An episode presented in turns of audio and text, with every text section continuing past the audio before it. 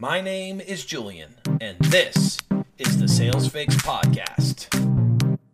It's you, the salespeople across the world that make the world a better place. You've brought down prices, you've increased quality, you've caused the guarantee, the warranty, the return policy, hundreds of thousands of dollars. discussions, interviews, sales quick tips.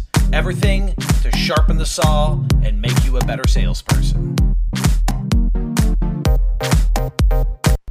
And hello, sales professionals. Welcome back to another episode of the Sales Fix Podcast. My name is Julian. I will be your host. If you are here joining us for the first time, welcome. This podcast has two types of episodes the quick fix episodes, which is what we'll be doing today, which is just 15 to 20 minutes of a quick fix or quick habit change that you can do to improve your sales. And then obviously, we also have discussion episodes and interview episodes, uh, which you can find online. You can find us at anchor.fm slash salesfix for all the episodes, or they should be available on all your podcast services.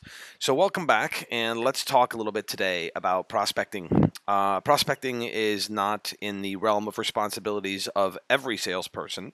Uh, but it is, you know, there are a lot of sales uh, positions out there that require that you generate uh, business, that you generate leads. Now, some companies split that up, and uh, you may be listening to this as somebody who does only prospecting, or you may be listening to this as somebody that um, does prospecting as just a part of what you do.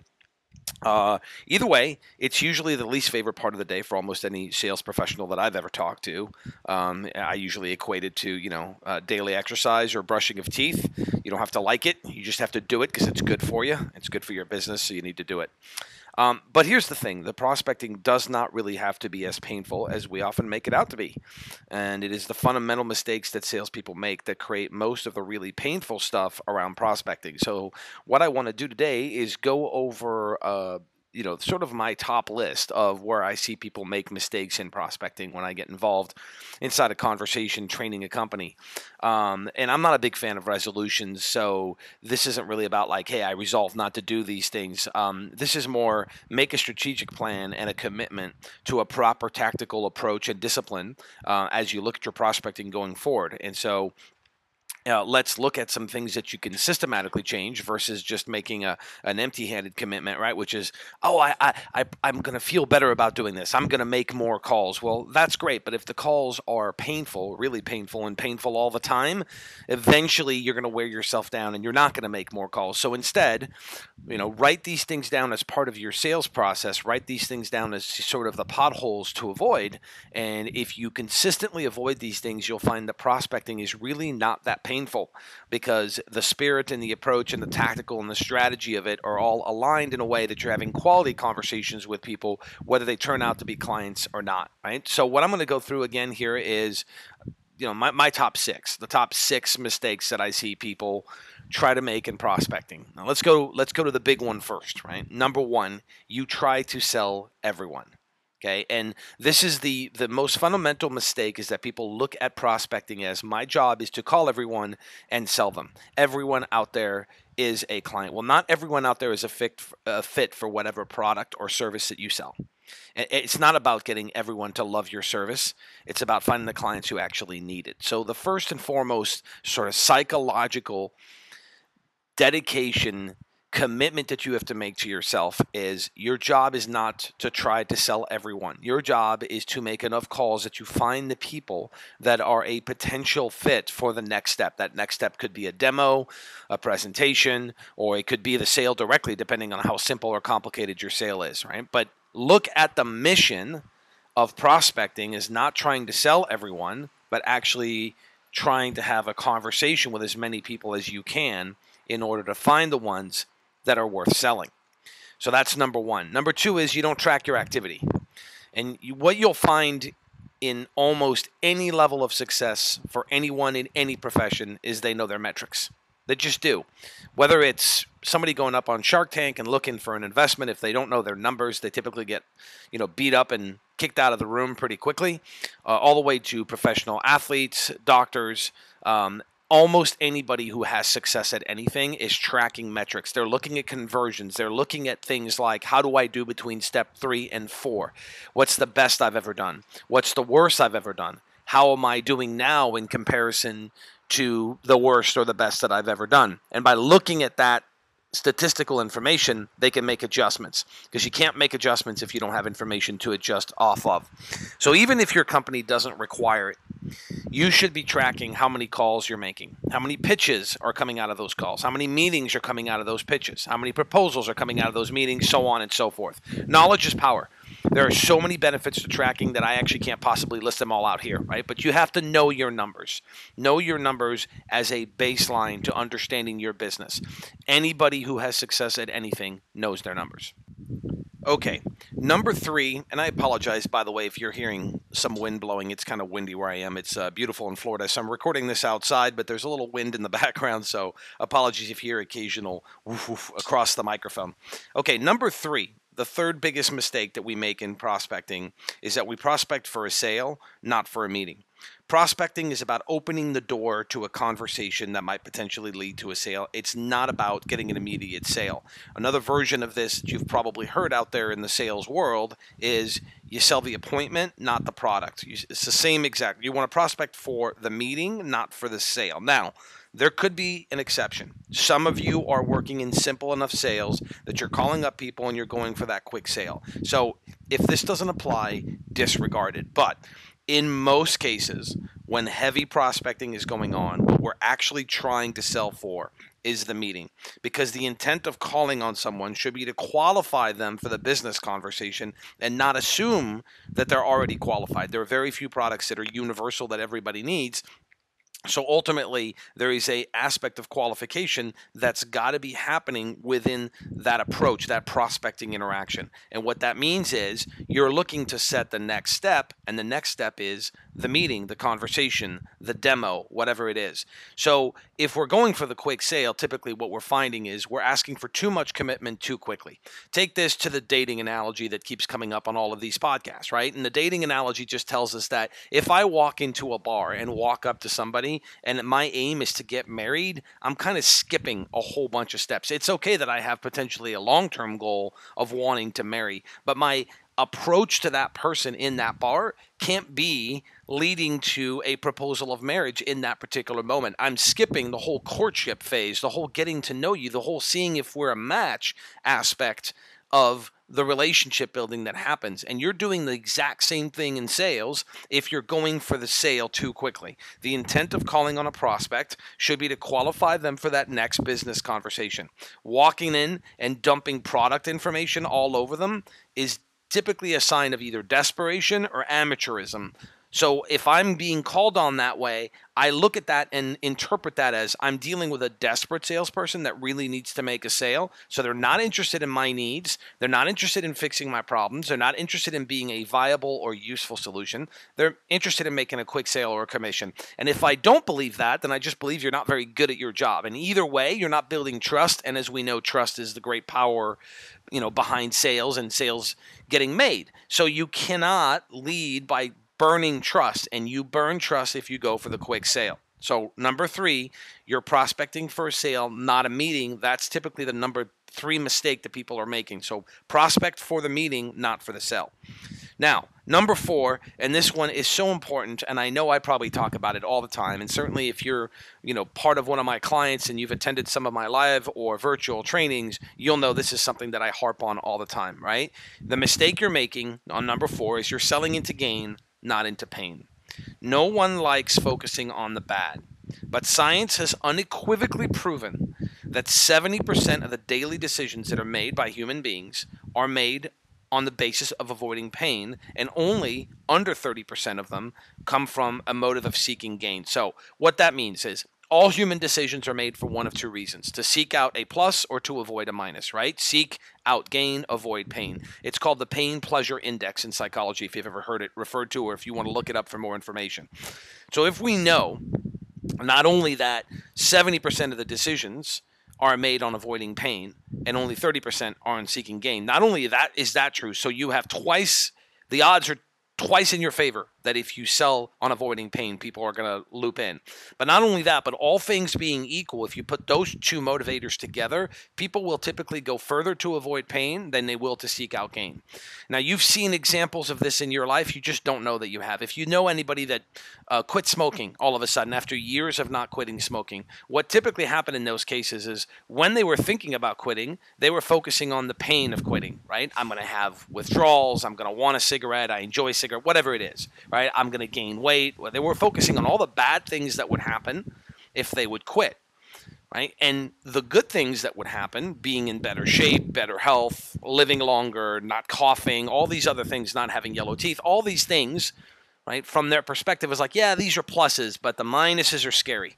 And ever since the primal days of human existence, where we've had to worry about noises in the bushes, right? Because it could be a predator out to kill us, realistically speaking, humans are wired, programmed to avoid pain.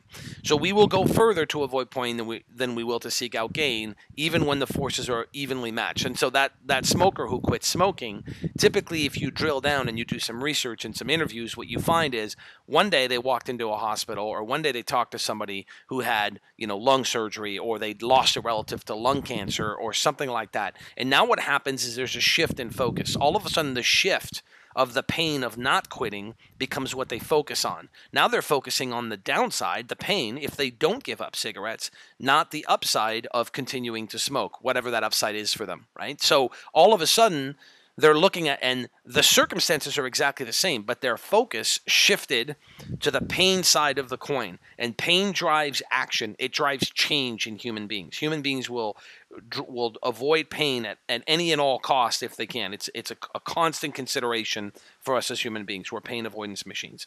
So by the way, they've done other studies. One of my favorite ones is when they were selling raffle tickets at a particular event, and when you walked in, they were offering you two raffle tickets, and the, the both raffle tickets were about the same price. One of them, however, gave you an 80% chance of only winning one dollar, whereas the other raffle ticket gave you a 20% chance of winning $1,000. Now, clearly the upside is much bigger on the $1,000 you know, but you've only got a 20% chance of winning. And what the experiment showed them is most people deferred to buying the ticket that gave them an 80% chance of winning, even though it was winning a lot less. Why? Because a higher priority in their brain on a primal level was telling them you can avoid losing way more if you pick this option than if you pick that option. The winnings are bigger over here, but the chances of losing are way higher over here. And so what happens is people shift their their uh, their behavior based on exactly that that pain pleasure matrix. Okay, mistake number 5 you don't focus on the work. Okay? Motivation without discipline is feckless. It's useless. It doesn't work. If your focus is on the result or outcome, then it isn't on the work. So if you focus on doing the prospecting work as well as you can, and the results come from that prospecting work, you'll find it's a lot easier to keep up with the prospecting work. We don't control results. This is the dirty secret of sales. But we do control the things we do, our activity, and the things that we say that create the results. So do your job and do your job well, and no one ever succeeded by focusing on things they don't control.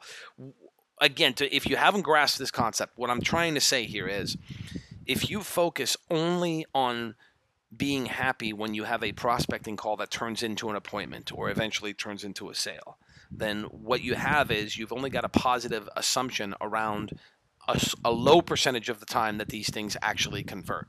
If you focus on making every cold call, every prospecting interaction at the highest quality because you're avoiding these traps so you don't feel awful about yourself when they don't work. Because if we if we understand, right, that we're prospecting for a meeting and not a sale, if we don't get a meeting because there's not a fit, it's that's that's not a reflection on you or even your product or company. You just you were selling sell size 12 shoes and I have size six feet, right? So it, it it's not a fit, not a big deal. It doesn't hit you emotionally, and that allows you to focus on the work, focus on the number of calls you're making, and are you doing the right things, like making sure that you've uh, alleviate their fear of time? Are you doing the right things like talking to the pain and not the upside? You're not spouting features and benefits, right? The one we just talked about here. You want to sell into the into the pain, not into the gain. If you're doing all these elements, the cold call in itself becomes a lot less painful, and you can focus on the work. You control your activity. Focus on doing the work, and the results will come from that. Okay, mistake number six Mistake number six is you don't make adjustments. You don't observe what's going on. You assume that things that were true in the past are true in the present, and you don't make adjustments to things that stop working or things that start working. This is being recorded about a year after the initial really big blow up around the coronavirus pandemic. So we've been about a year of dealing with that situation. And realistically, things, there's things that in my sales approach may have worked really well 10 years ago, specific tactical approaches or things that I say, right, that just don't work anymore because circumstances have changed. There's also things that didn't work back then that might work now because people's priorities and needs have changed and their ability. So, for example, I can sell a whole lot more online and virtual trainings now than I could even two years ago. Because two years ago, there was a lot of companies that just weren't very well equipped to be able to put 10 or 12 or 20 people into a meeting. And they wanted you to come into the call center and train there. That was kind of the default setting. Well, that's changed, right? So, my approach has to change based on that. So, sure, you may have been the, the top sales guy at your last job. People who, you know, um, lock onto that realize very quickly that successful people typically don't allow their minds to get stuck on what was true in the past. What what successful people do is they constantly analyze and adjust to what's true right now. Pay attention. Hence why that second mistake of not tracking is so important because if you have tracking data, you have things to pay attention to and then change what needs changing. Change is not a bad thing. A lot of people think it is, and a lot of people resist change automatically as being a bad thing.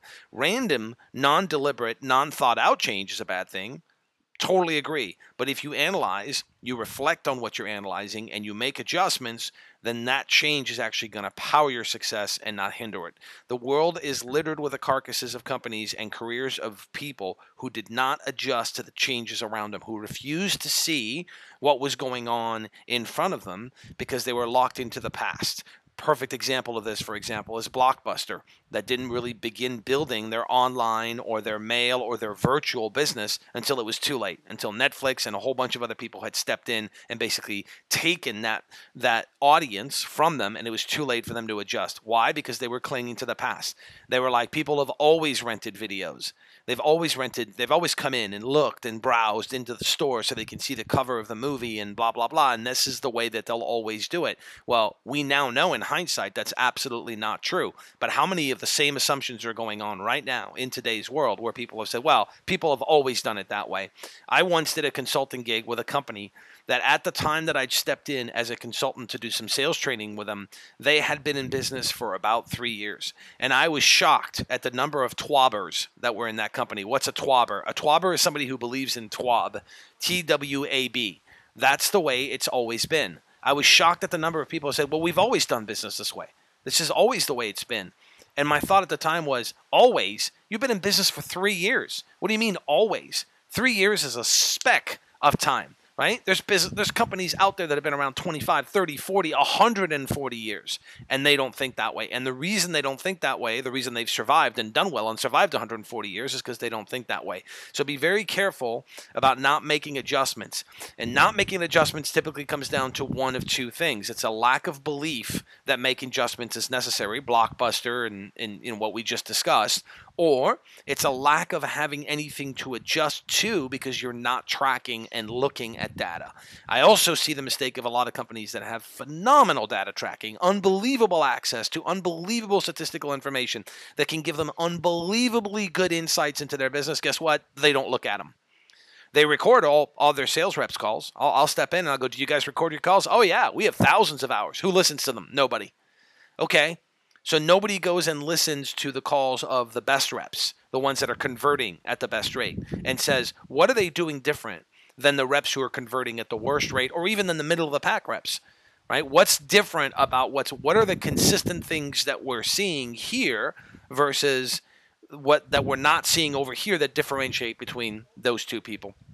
And it's actually a great segue into uh, talking about uh, you know one of the partners of the show, Refract.ai, because one of the things that I love about that tool, and you can find the link in the show notes, Refract.ai slash SalesFix. Refract is a company that gives you unbelievable insights with the data that they help you collect. They can record calls, they can build databases of calls, but they can also give you a lot of shortcuts to be able to see things like how uh, what percentage of the time is the rep talking versus the client talking. How often is this particular topic coming up? Where is it coming up? How many questions are we asking on average? Are we asking questions throughout the whole interaction or only at the beginning in the declared needs assessment or discovery period? This is all data that's really useful and they help you bottle it up and take a look at it in an insightful way so you can draw insights from it because again, collecting all that data and not doing anything with it is one of the fundamental mistakes that you can make because you can't make adjustments off of what you don't know. So, real quick, to review six biggest mistakes that people make if you're prospecting for a living or even if prospecting is part of your job right? Number one you try to sell to everyone. Number two you don't track your activity so you don't have a sense of what you're doing and what's working and what's not. Number three you're prospecting for the sale not the meeting. You're selling the product not the appointment. Number four you sell into gain you spout a lot of features and benefits information. You don't try to isolate pain and talk to people about the pain that they have and how you can solve it. Number five, you don't focus on the work. You're only happy when one of them hits home. You don't focus on rewarding yourself for the work. Same way a great diet or exercise program works, you got to focus on the work. And then number six, you don't make adjustments to what you're doing wrong and you don't focus on adjusting more to what you're doing right because again you've got the blind spot of not having the data or just because you're just not looking at the data even though you have access to it. So those six basic prospecting mistakes if you can embrace those six things and get away from doing them and have a sales process that steers you towards not doing those things what you're going to find is prospecting becomes a whole lot less painful. You're a whole lot more at ease when you're calling your prospects because you have your process and you're going through it. It's also a lot more efficient and courteous and respectful of their time and their attitudes, and they don't sense that desperation coming from you that you're eagerly just trying to write up a commission as quickly as you can. If you don't have a sales process, that enables you to do those things. If you're a sales leader and you're asking yourself right now, wow, are my people making these mistakes? And how do I train around making those mistakes? Reach out to us, info at salesfixx.com. That's info with at salesfix, salesfix is with two X's. And the reason you want to do that is because the way you'll grow your sales is to grow your salespeople. If you're an individual sales rep, I hope you wrote down those six things. And I hope you ask yourself and you go look at what you're saying and the sequence of what you're saying. And you ask yourself things like, Am I vouching? Am I, am I spouting features and benefits here? Is this what I'm doing? Or how do I convert that to the pain? How do I isolate what the feature and benefit solves as a pain and bring that into the script? Am I making adjustments based on what I hear? Am I tracking my activity? Am I assuming that everybody is a valid prospect and trying to sell everyone? I hope you'll go look at those things because what you'll find, and I what I hope you'll find, what I wish upon you, is to find that same freedom from the brutal pain of prospecting. Because if prospecting is tied around these six mistakes, it's really hard to continue to doing. It's very demoralizing. Once you understand these six things things and you're able to navigate around them, I find prospecting to be, I'm not going to say it's my favorite activity. I'd much rather, you know, go sailing or fishing or doing a whole bunch of other things, but I don't find it grueling, I would say is the best word to describe it. I don't find it grueling at all because I understand what my role is within the prospecting interaction that's going on. Hope you enjoyed this uh, Sales Fix Quick Fix tip. If you get a chance to click that subscribe button, it's free. You can also go to our website and we have a weekly sales tip, the weekly, the Wednesday sales fix that goes out. It's an email that goes out. And on the sales uh, fix website is also a blog with all that information, but basically 100 plus of the past weekly sales emails that are up there that you can review. Appreciate your time, and I wish you happy selling. Take care. You've been listening to the Sales Fix podcast. For more sales tactics and tips, visit the blog section at salesfixx.com. That's SalesFixx with two X's. We're on Twitter at SalesFix, Facebook, and LinkedIn. If you'd like help training your sales team, email us at info at salesfixx.com.